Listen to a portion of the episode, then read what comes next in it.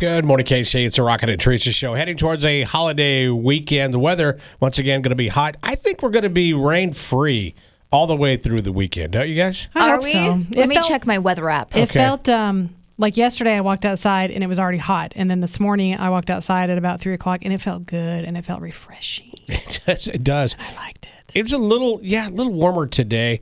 Uh, once again, it- we can't complain. I mean, we, it's still I mean, I can. I can always find something to complain about. I'm really good at it. It looks like we're going to be keeping it dry, like Rocket likes, till Tuesday. I like a try on a long weekend. That's right. All right. Uh, Steve Serrano is coming up next. But before we leave, we always do this. Our out of context quote of the day. And I feel so happy. I am so happy. So happy. Told you to stay out of those gummy bears.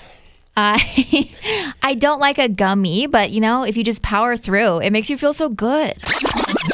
And I feel so happy. I am so happy. So happy.